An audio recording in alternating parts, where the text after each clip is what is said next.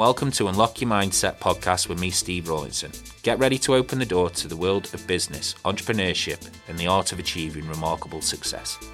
We'll focus on emotional, intellectual, social, and adversity, and how each of these traits are crucial to unlocking your growth mindset. The journey to success starts here, so let's go.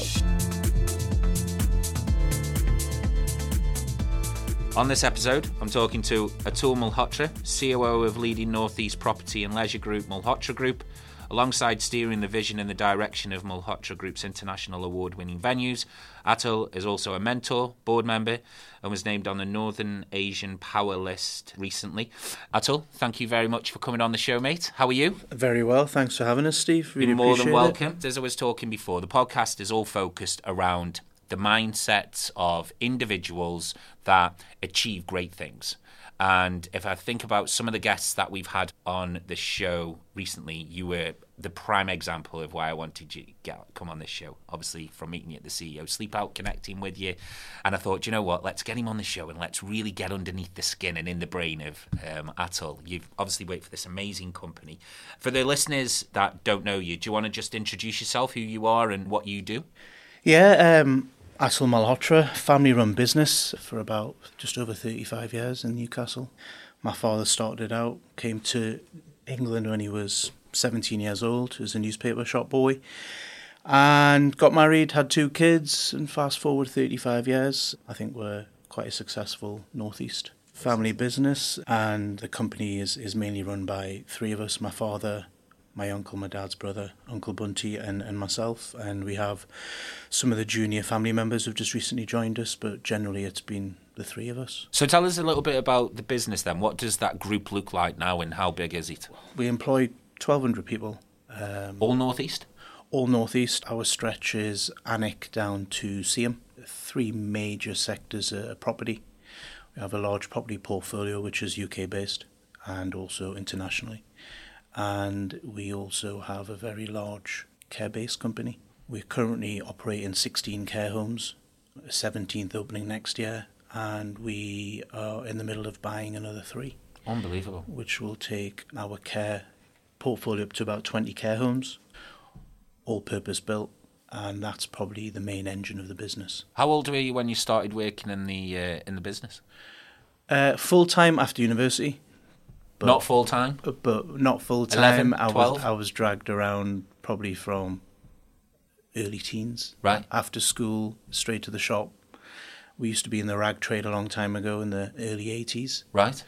I used to have clothing shops and then property and then bought our first care home in the early 80s and it just snowballed from there.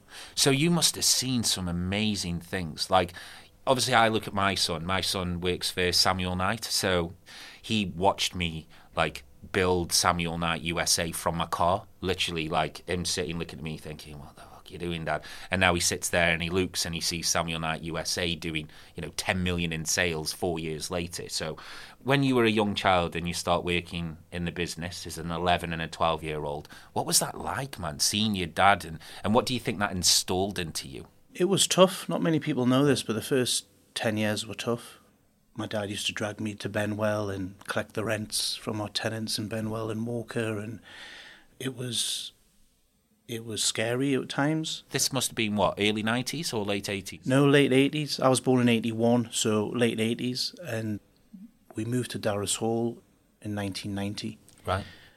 And that's probably when things really started to to pick up. Mm-hmm. But the first few years were, were tough, particularly the stories I hear from my parents. It was very much living pay packet to pay packet for a long, long time. Wow. Um, my dad's a very proud man, and he's he's just a serial entrepreneur. And I think uh, most kids would probably say that about their fathers, but my dad is he's the biggest inspiration. He's works really hard. He's he- I think it's a dying breed of, Yeah. of entrepreneurs these And days. And he's still going now, And yeah? Yeah, he's still going. He's he's never going to retire. No? Uh, yeah, he, he loves it too much. He's currently working on a huge international expansion over in India. Wow. He's uh, he's actually currently in India as we speak. So I think it's not about money anymore, if that makes sense. Mm-hmm. It's it's a legacy project in his hometown. And you're going to be running that legacy one day. Uh, eventually, yeah. I think I've still got a lot more work to do in Newcastle. Well, look, look. yet. Let's go back to the start, right? So, young Atul, going to school. Tell us about what you were like at school. What was what was growing up like, Atul Malhotra? Hated school. Didn't try. Wasn't really interested. I probably had a bit of a chip on my shoulder. Right. Um, Where'd that come from? I don't know. I don't know. I think it's more of a front. You've known me for a few years now. Yeah. I think I'm very guarded who I let in, if that makes Yeah, yeah, sense. yeah. So people, and rightly so, can probably make the the statement that oh he's you know he's rude, he's arrogant, but I'm not really like that. And I think my closest friends would say that. But at school, hated it. Didn't really want to be there. Always interested in the family business. Always wanted to work in the family business. It was always a dream of mine. But uh, to be fair, for about a five year period, I wanted to be a policeman. what when you were a kid? Yeah, I wanted Really? to be. A, I wanted to be. You know you have to go to school to do that.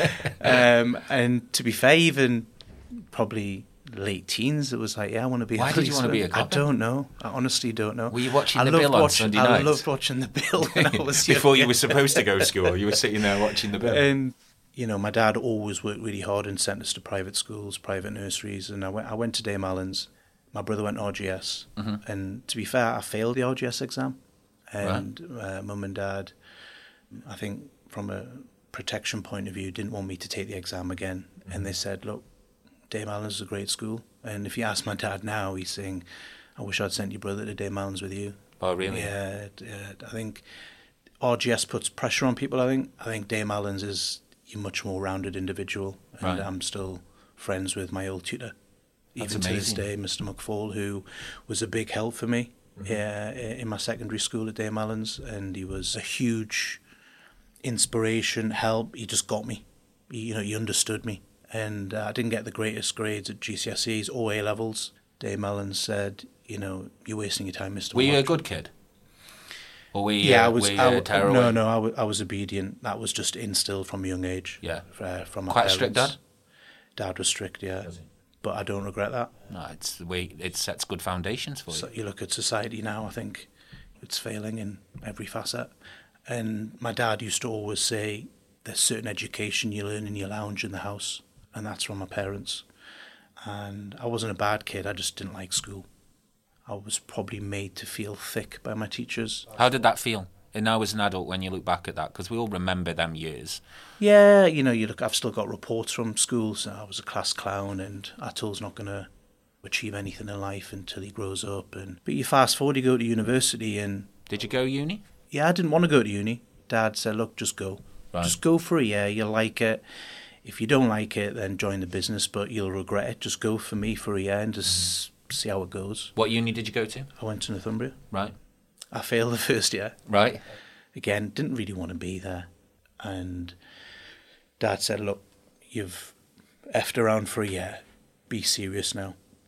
He said, It's easy coming in the family business, but you need to go and get a degree. Hats off to your dad saying that. And I resat my exams, got into the second year, fast forward, did a placement in America, lived in America for a year, worked for a hospitality company, and came back. And unfortunately, my granddad passed away three months before I graduated, and I was 1% off a first class. Unbelievable. So, four years previous, I probably got the worst grades you can think of. I got a C, D, E, and U for my A levels. But then four years later, I was one and a half percent off a first class degree, and I got a first class for my dissertation. That's amazing. So, university, it's up to you generally. Tutors don't really care if you turn up or not. If you want to do well, it's up to you. And What was driving you to do that? I promised my dad I'd have a go Right. and keep my head down and, and work hard. Mm-hmm. And I did. I worked hard, and it's just, just a piece of paper at the end of the day, a 2 1 degree. It doesn't really It's, mean it's, anything. it's funny, isn't it? Because, like, similar to yourself, I got expelled from school. I, My- mi- my- I missed that one out. I got, I Yeah. got, sus- I got suspended as well. I didn't, I didn't just get suspended. I got expelled from one school. They let me back into another school, and I got expelled from that school. So I finished school with no GCSEs, and now I've just done an MBA from Oxford. My old man's like, I can't understand. Like, you can't do your GCSEs, but you go and get an MBA from Oxford, and then you do a master's in psychology and business, and I'm on par for a distinction. And he's just like. "Gee, Like as a kid, you must have that level of intelligence, but you just didn't want to use it. And it sounds like you were the same. Like if you didn't have to do anything other than just fuck it, just knuckle down and just crack on. I've promised me dad something. Like he, he's obviously your big inspiration. You've just knuckled down, and then you're like one percent away from a first, and that's in what was that studying? Uh, business studies. It's not uh, a, business it's studies not an easy management. degree neither. that. and I think I was just at a different stage of my life. Yeah, I just wanted to muck around at school and, and, and probably be the class clown because that's what everyone had boxed me off into. So Yeah. I was like, well, just continue to play You're like that. a chameleon. You Yeah. just attach yourself to that stigma of this is what I'm I'm made to look like, so this is how I'll be. Totally right. And I promised my dad, I went to uni, and to be fair, I loved it. And when, when I finished, I didn't join the business straight away. I went travelling with my mates Right. for a year. I went travelled all over the world, Okay. which was a great. I think that just not in terms of academia or education, you just grow up as a person. Absolutely. traveling the world and meeting new people and I had a ball and then came back and went straight into the business and I started at the bottom and when I say the bottom we're talking about I was doing 12 hour security shifts in our student accommodation I remember the first time we met was at the CEO Sleep Out a couple of years ago, and I was inspired by your story because I think people automatically think because you're everyone sees the Malhotra Group of what it is now. They don't see the 30 years or the 40 years worth of graph that your dad's done, and then obviously the graph that you've done. And I remember your story telling me, I always remember this. You said, My dad stuck me in the, the clock pub and basically gave it me with the pints. And it was kind of like, Luke, this is your pub. You've got to make it a success. And you came up with this concept of selling pints of Foster's. I think you said for like Yeah, one pound, we- one pound ten or one pound twenty. It was a pound a pound a pint back And you were selling day. like thousands and thousands of bottles of beer, um, pints of beer. so one thing dad used to always say and my uncle Bunty he said you need to start from the bottom A you get to know your business Absolutely. but B, you get respect from your staff. And whether it was 12 hour shifts in our student accommodation looking after our students, we had one of the first ever privately owned halls of residence. And whether it was a pub, you know, we were property people, we bought a building, it was a pub downstairs. Heineken knocked on the door and said, We hear you're the landlords, do you want a pub? So we got into the hospitality game by sheer luck Yeah. if you want to call it that. And we bought a pub, and we didn't know anything about running a pub or selling beer. And it was very much buy it for X, sell it for Y. And as long as you've got enough to pay your wages and your gas and electric, and you've got a bit of profit. And that's how we started. And we used to sell pints of Foster's for a pound a pint. And I remember how many pints of Foster's were you selling on a weekly basis? Um, a lot. You a lot. We used to sell uh, the most Newcastle Scotch and Newcastle X in the country at one point out of one of our pubs. And you were working behind the bar, weren't you? Match days, yeah, loved Yeah. it. If anyone's been to the Clock, uh, the Duke and It's the Northumberland on, mate. on Clayton Street, it's uh, it was a rough pub. It's still rough now. No, no, we've had a refurb. It's nice. Oh, you still own it?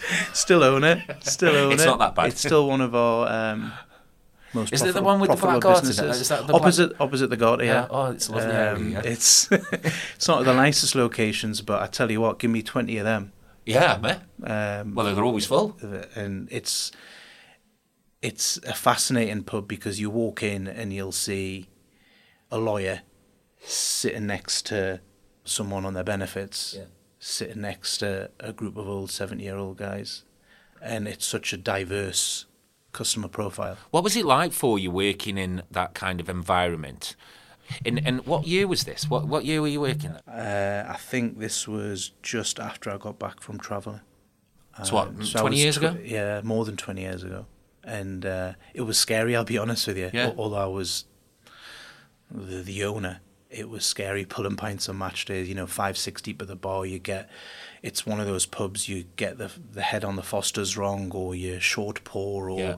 you know, the head's too thick. Customers, they give it to you. And um, was there any racist? Was there any racism? yeah, there? there's, there's always that. I've always had that. because I can't. I, like, I'm just thinking about that area, and this comes down to like the unlocking the mindset about that adversity. So, piss around at school, then do really well in your degree, then get into hospitality, buy a pub in one of the roughest areas in Newcastle. In all fairness, it's an amazing pub, by the way, listeners, but it is a rough pub, and as a young entrepreneur, because you are an entrepreneur, young entrepreneur, getting your first pub, sitting there, and the level of grief that you're going to get if you pour the wrong pint, or you know people being racist to you and things like. that. I'm not saying that that's a big thing in Newcastle because I don't think it is, but you know people saying things to you. How do you deal with that at such a young age? Because you must have been what in your early twenties.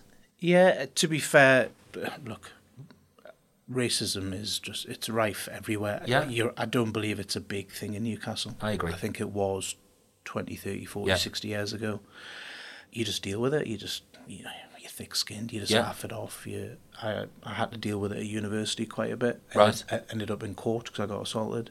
Shut up. Yeah, yeah, I ended up Oh, in shit, court. Uh, someone assaulted me and I was flat out on the floor. And that was a, a racist case. But you just deal with it. Uh, You laugh it off. Where does that come from, though, dealing with it? Because do you think that's something instilled by your parents, or is that something that you just learnt yourself about being able to just have that thick skin and just deal with shit? Yeah, probably that. Instilled by my, my father. Yeah. Look, you'll have to deal with a son. You I bet your dad dealt you- with some shit in, back just- in his day. Definitely. like 60s. But you know, you speak to dad now and he laughs about Yeah, it. I He, think, he, he thinks it's he thinks it's funny, but you just you just deal with it. Thick Yeah. skin that comes from I think instilled from our parents and your, your friends and your surroundings and Yeah, yeah, no, the, the, totally world, agree. the world you grew up in. You say you've still got the pub, you still got the clock. Still got the pub, Still a success? Ve- ve- yeah. How many pubs have you got now? I think hospitality venues we've got about thirteen or fourteen. But and again, that was your it- first one. Yeah, and the, the Butcher's Arms on Shields Road, we've still got that as well, which is probably even rougher than the Duke. Never been in there. Right next to the police station on Shields Road. Right. Shields Road is where we had our second clothing shop. We used to have a clothing shop in Wallsend called Right. up, to, up to Date. Then we opened one on Shields Road, and then the Michael Parish building, which is a very grand building on, on in Byker on Shields Road, that came up as an opportunity to purchase back in the early 90s. Right. And I think that's probably where things really started to pick up. We converted that. It used to be the Bennett's electrical store back in the day. Right. Uh, Cheryl Cole, used, mums used to work there. And we converted that to, to one of Newcastle's first privately owned halls of residence. And that's where our head office was for a long time. you- We've still got a head office Do there. you, do you think that the expectation of outsiders and the expectation and the pressure that you put on yourself because it is a family business, do you think that is like greater than maybe if you'd started something differently or done something differently? Because I can imagine But, uh, it being quite pressurized. yeah, but I think it's it's good to have pressure. Yeah. It's nice getting up in the morning and having pressure. You you employ twelve hundred people, so you're probably indirectly responsible for three four thousand people by the time you include their kids and families and partners. And it's a nice pressure to wake up to, to provide for them and give them a comfortable work life balance. And I, I enjoy the pressure. Sometimes it gets on top of me, and mm. that's where you have to reach out to mentors and friends and step out of the business and Yeah. speak to my dad. And although my dad's the chairman of the business, he's very much a, you know, he's he's there just to help. He's there to advise. He's much more of a advisory role now. We've got a, a solid management team. You know, if I need to reach out to him, it's very It's good to have that. Yeah, he's my best friend. He's my mentor. He's my inspiration. He's a leader. He's you know he's he's five or six roles wrapped into one, I love that. and it's sometimes amazing, and sometimes it's not because we don't always see eye to eye. But Yeah, yeah, in yeah. business, you don't always see eye No, to no, eye, of course not. and you know I wouldn't be where I am if it wasn't for him and the people that really know me. It's not a case of you're Minu's son and a mm-hmm. golden spoon shoved up your backside. I don't think, but uh, just from that first time I met you, I thought you've had it just as rough as anybody just starting out on their own. Because you know, I think about my son and Samuel Knight, and he was making tea at the age of fourteen. He flunked school, didn't want to go to uni, and now he's he started in operations, and now he's just gone into marketing. He's only nineteen; he hasn't even in sales yet, and he's he's like, Dad, I want to get in sales. So when I, sales, one of my wanna get in first job roles was I used to do the accounts payable for the whole group. Wow. You After you'd graduated with your degree Yeah. in. So I, I worked in every facet of the business, whether it was security, accounts payable, purchasing, maintenance, working in the pub. I worked and spent time in every single department of the group. It's amazing. Tell us some of the achievements then. You've been in the company now for what, 20 years? 18 yeah, years? just yeah, about twenty years. Um, What are some of the things that you're most proud of in the business? I think the, probably the one that's most personal to me is um, Lay Lilies. It's named after my daughter. It's won several international awards for design. It's won a rosette. It's won the best bar in Newcastle a couple of occasions. So from a personal point of view, it's that Yeah. purely because it's named after my two daughters. You take that risk on, did you? Did you see that as an opportunity and say, right, I think we should get this? We bought the hotel. It was, I think it was in administration. So we Right. bought Grey Street Hotel, and there was a tent in there. It was living room, Right? Yeah, yeah, yeah. I Um, remember. and we took the decision to let them out their lease or take it over, and it was a case of right. There's the key, son. Crack on. So every element of the design, the fit out, the process, the the name, the branding, everything, worked with the team, and I, I headed that, and it was, like I said, it worked with a really solid design team and in-house team, and it. I didn't deliver that. I headed it, but I didn't deliver that. That was a, that was a huge effort, but it was very personal to me. Yeah, but you surround yourself with the right people, don't you? And, if you can create that shared vision and shared dream, then people, you know, automatically. and that, that's one thing I've learned that. from my dad is if you don't have the expertise, you buy the expertise. So whether it's a law firm or accountancy firm or a CFO or a builder or a designer at all levels, if you don't know it, you go out and buy it and surround yourself. And we're, we're very loyal with the teams that we work with, external teams, whether it's law firms or accountancy firms or design firms. You know, we, we use the same one that we used nearly 25, 30 years ago. We're very loyal. One of our senior finance managers used to work for Barclays, uh, originally lent my dad one of his first ever loans, and he's one of our senior finance managers, works in our business. He left Barclays and came in-house. So it's it's loyalty. Loyalty is a big thing. I can't imagine it all being easy though, because obviously you're in hospitality, you employ 1,200 people. Essentially, you're responsible for 3,000 people. Them 3,000 people need feeding. They've got mortgages to pay, and they rely on on their employers to to basically make sure that they're safe and they're they're well looked after. And let's go back to the COVID days because I want to give the the listeners an understanding of not just the emotional aspect of who you are, because you can see that one of the things how I would describe the first time I met you is one of the loveliest lads I've ever met. I said that to, to Carl. I was like, what a lovely guy.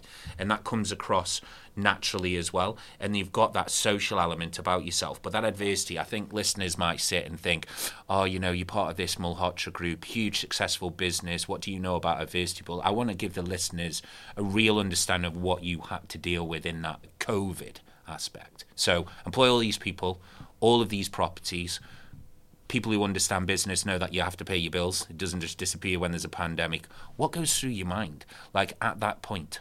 When COVID hit, it was very much you need to stand up and be a leader. You got to look after your team, your business, your livelihood. You got to look after your staff. So you're very much in a mode of get on with it, be a leader, look after your team. And it was a tough, tough 12, 18 months. It's even tough now. Hospitality is mm. tough at the at minute with what's going on currently with How'd you get through it? I can remember the day it, it announced we had a, an emergency board meeting. Yeah. My father, my uncle, myself, our CFO at the time, our FD, and we had to make some tough decisions. We obviously had to close all of hospitality. Everyone went on furlough. Care was greatly impacted in terms of we now know that hospitals sent patients to care homes knowing they had COVID. Mm-hmm. So there was a huge COVID outbreak within care homes. So it, every day was firefighting. It was just get on with it. Need to get on with it. Take precautions. Be there for one another. I don't really have much to do with the care side of the business. My uncle Bunty heads that, mm-hmm. but I've heard the stories. I've seen them, and they were tough. And how he got through that was commendable. Mm-hmm. But it's how every care home operator got through it. Where do you think that grit inside you come from for deal with that though? Because I think both my father and, and my uncle, obviously, they were born in India. yeah, They had a very strict father, my granddad. Uh, God bless him, no longer with us anymore. But I think that's all has always been instilled into them. My father probably took after him in some ways because he didn't like school. He used to muck around, mm-hmm. but he always had a, an entrepreneurial mind. My, my granddad was into property when he was younger, um, and that's how the business started back in India. And, and my father's just he's a tough cookie. Mm-hmm. And he put that into you, and you just thought it is what it is. Just crack on. You've just got to crack on, and you've Mate, got to, you've got to do the best of what you've got. Yeah. And you didn't make one redundancy, neither, no. Uh, no, not through COVID. Some maybe just after because you had to look after your business, and the furlough scheme helped a lot. But some people didn't qualify for it, so it was tough for those. But looking back, you know, we had the best part of 12 to 18 months off of hospitality. Part of me was bored as well. Yeah. Because how did you spend your time? I got involved with other aspects of the business. Luckily, my second daughter was born, so I spent some quality time with her. Nice. My father missed out a lot of our childhood due to work pressures. He had to provide for the family, and I've always said to my wife that I don't want to miss out on my children's childhood. Yeah. So I try and have a strict work-life balance, particularly since my two daughters have come into my I world. think that's important to, you know, to, to have that work-life balance because you can't work to live. No, you can't. And especially as a parent. Listen, I, I am in a very privileged position. My dad's worked extremely hard. Well, so have you though, mate. My uncle so... Bunty's worked really hard, and I do have that privilege where if I want to take a day off, I can, and spend time with the girls and go on holiday, and and that's one thing I've I've promised myself because life goes quickly. Yeah, I've, I've just just recently celebrated a birthday, and I said to my wife, I said, thirty to forty has gone by so quickly like in the blink of an eye. You're same age as me, yeah, 41. Uh, I've just turned 42. Have you? And um, 30 to 40 went by really quickly. And then I spoke to my dad and he said, son, 50 to 60 goes quicker. And then before you know it, 60 to 70. You've got to make time. I don't know how my dad does it sometimes. He's on Zoom at half five in the morning every day. You'll be the same though. It's in you. It's in me, but I think I've got those traits from my father that have been instilled into me work hard and provide. But there is more to life. What's your why now? Why do you do what you do? What motivates you? My wife asked me this, actually. She asked me this a few months ago. And I think one is I've got my dad sitting on my shoulder. Two is my girls, provide for them, work hard. And three is I'm very loyal to my staff, as they are to me, and look after them. Give them the tools for them to do their work. You know, people say, What do you do at work? I'm like, I don't believe really in titles. I'm not, it's not about titles and status. Some people are motivated by that, and it's it's very much I'm a troubleshooter. It's my job to give our staff the tools for them to do their job. It's really really simple. People think work is is complicated. It's not complicated. The hardest part of my job is looking after our staff because they every human being is motivated by different things. I totally agree. And do you get that? Because again, one of the things about the podcast is trying to break down the four elements of what I believe create success and ambition in people. And as we were talking before about that level of emotional intelligence, where does your level of EQ come from? Do you think that's natural, or do you think that that's something again that's been passed down from generation to generation? It's funny you ask that because if if I was to pick, I'm probably EQ the leadership courses I've done is I'm very much I've been told and from the results I've been given I'm very much a an emotional feeling sort of person with sensitivities whereas someone like my father who is a serial entrepreneur I don't know where I don't know where he gets that drive from is he's not a robot but he's very much a blue and a red. So yeah. we've done some leadership courses and we've spent some time with one of the most respected professors in the country from, from Henley Business School and we had the privilege of spending a, a full week with him, the board. Well, the board took a week out and we did all these courses and it, I think the biggest thing is not just in life but in work is you need to know who you are. It's really important to to understand who you are and why is it that you're like that once you know yourself, you can be governed by those principles. But if you don't know who you are, and the biggest thing finding out who you are is you got to confront your failures.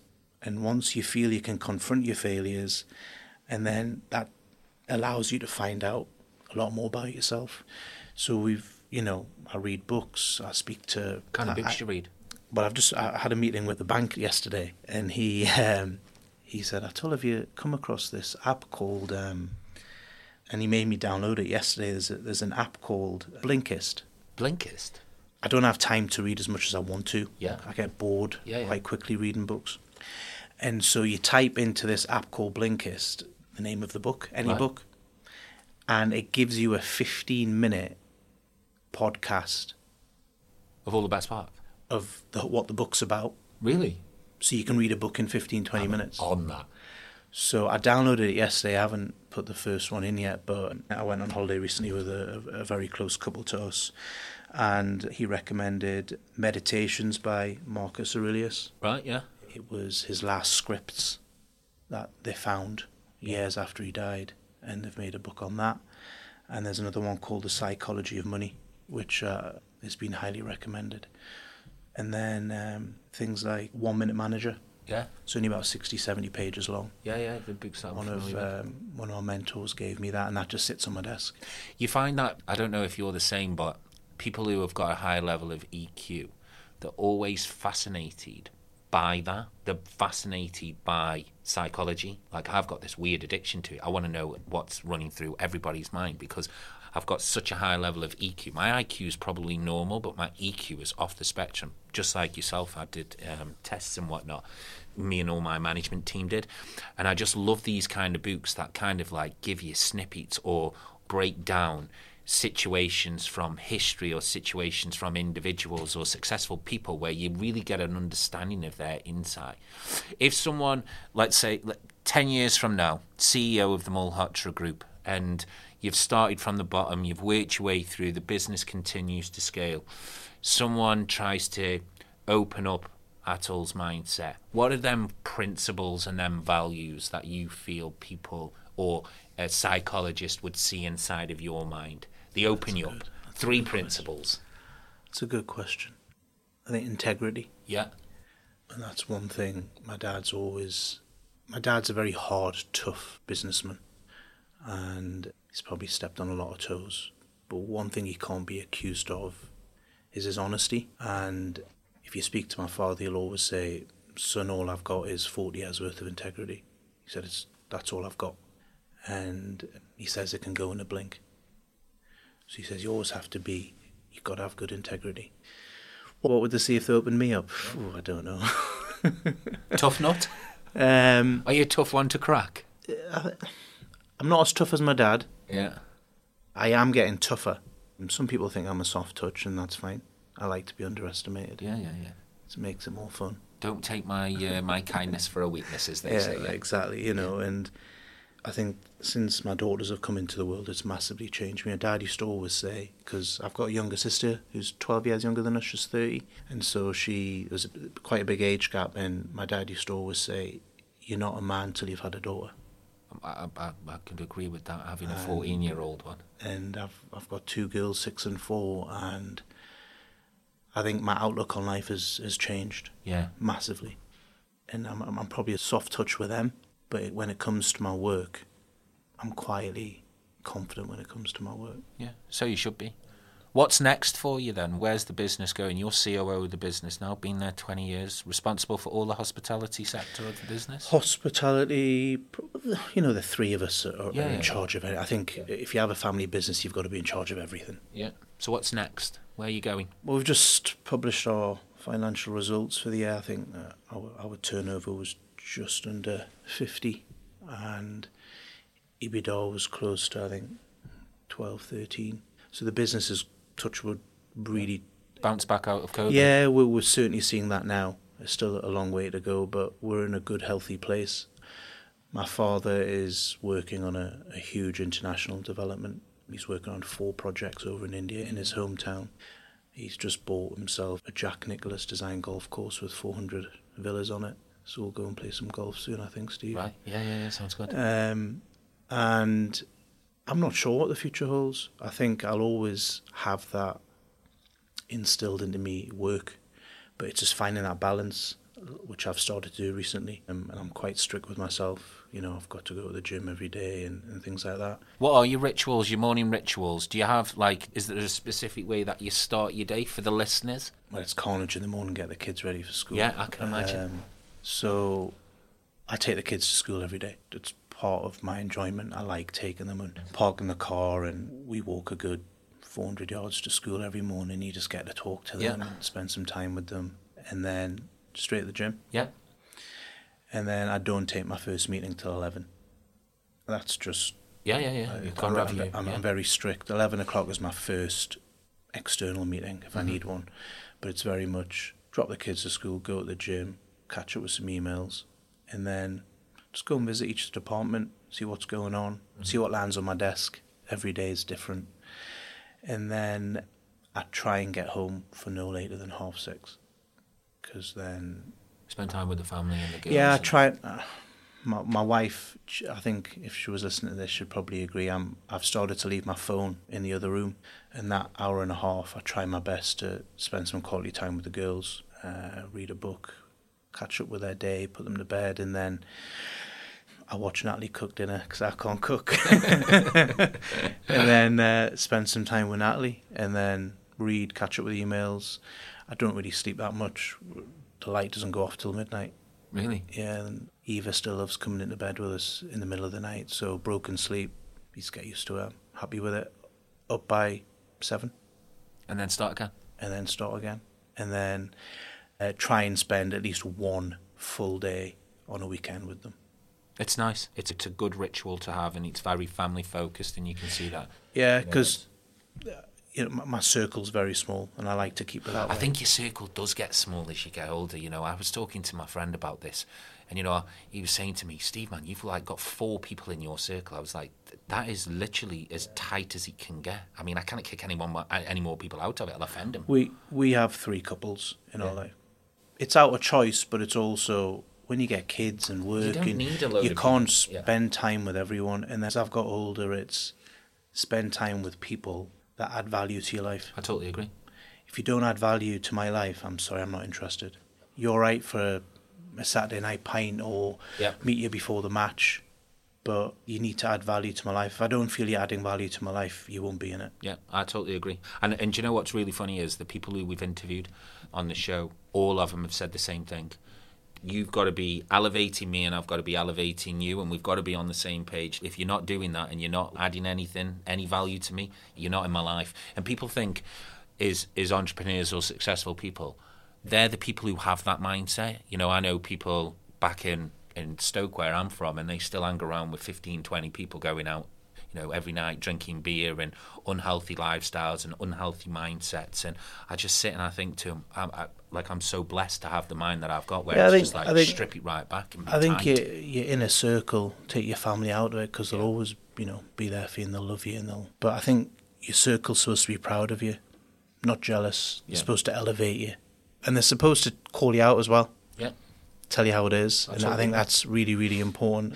I'm a big believer. You know, show me your circle and I'll tell you your future. exactly what we've just been saying on that. It's it's it's such similar. They're, they're just such similar traits as as everybody else. So look, in terms of tips for people, individuals who are just starting out in business, or individuals that maybe are stepping into a family business, what three bits of advice and takeaways from this podcast would you would you give them? I think family businesses are always tough. It's Yeah. a tough dynamic because between nine and five, he's my dad's my boss, but then at five o'clock, he's my dad again, and it's it's really tough. That's a tough dynamic to understand. But at the end of the day, whether it's a family business or not, there's only one leader, and you can have disagreements. You can have as many disagreements as you want, but if a decision has been made, just get on with it. And it's really important there's a clear message from the family to the board to the senior management team, and it's got to be black and white. I think one of the biggest things I've learned over the past five years is you've got to control your emotions. I'm a very high EQ, so my emotions are always on the brim. but you've got to uh, you've got to control them. And I've started to give back a lot. So I've took three or four individuals under my wing, and I'm trying to mentor them. As to much. get into like a management position. yeah management positions. They currently work for us. Uh, I meet them for a coffee occasionally, and and just give back. I'm a governor of the school that the kids go to. Uh, another school's approached me to be a governor, and I'm on the Darras Hall Estates committee as well. So it's as much as I love my work, it's trying to give something back as well. Oh, it's honourable. and uh, it's fun. It's good fun. Good. Well, listen, thank you very much for coming on the podcast, Atul. I'm sure the listeners will agree that's been a great session. Learn a bit more about yourself, learn a bit more about the Malhotra Group and some of the challenges that you've faced, not just coming through your career, but also the, the challenges that your businesses face throughout the pandemic and whatnot. And it sounds like you guys are, are flying now. So I wish you all the best. And uh, if anyone wants to reach out to you, where's the best place to reach out to you? I'm not on social medias. No LinkedIn or anything like I'm that? at LinkedIn. There you fam- go. fa- uh, the the group website. You never know. Someone in hospitality might be sitting there and thinking, "I could really do with some tips and advice from uh, from Atul how to deal with." Feel like- free. Feel yeah. free. Thanks very much, mate, and all the best. Thanks very much, Steve. Thanks Cheers, for having thanks. us. Really appreciate it. Thanks very much for listening to the podcast. Be sure to like and subscribe to unlock your mindset with me, Steve Rawlinson.